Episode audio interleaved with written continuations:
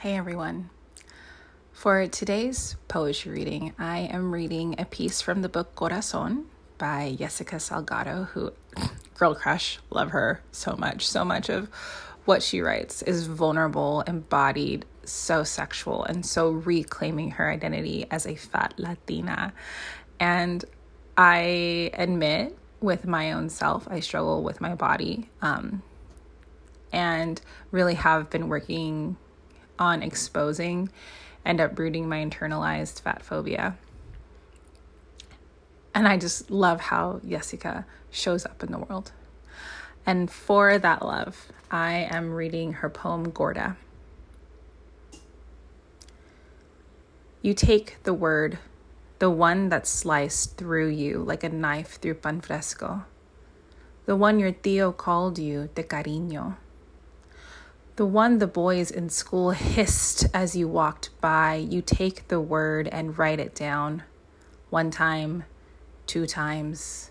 Say it in English fat. It hurts that way too, maybe even more.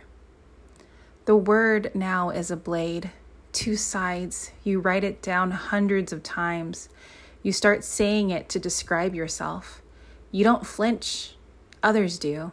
They fear it more than they do bitch or whore. The words give you power. You date few men.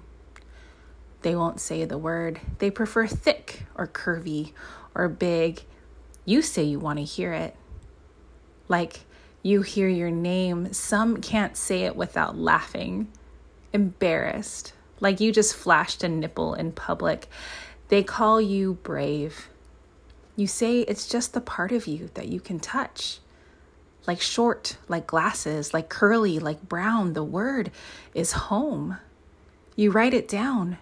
You write it down, you write it down. You are a bruja.